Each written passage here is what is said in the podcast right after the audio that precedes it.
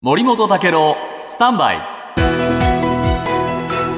長官読み比べです、はい。今日日本経済新聞ですけれども11月の訪日客は100万人に迫るということで、えー93万人、えー4550人。こういう人数になったと。でコロナ前の4割にまで戻って、えー国際線は予約が上向きホテルもお宿泊料が高騰しているというこういう記事なんですが同じ記事朝日新聞はですね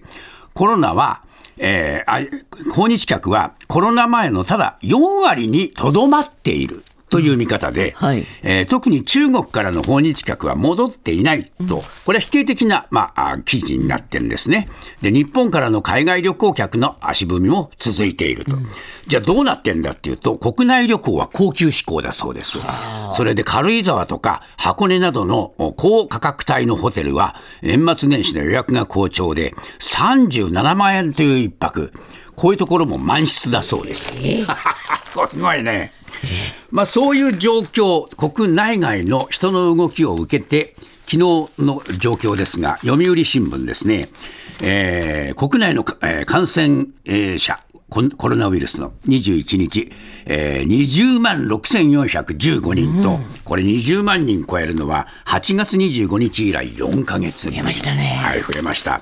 えーそしてですね、えー共同によると、これね、えー WHO の調べている感染者の集計ですが、12日から18の週間感染者数、日本は104万6550人、えー7週連続で世界最多。えーそして死者数もですね、アメリカに次いで日本は世界第2位ということで、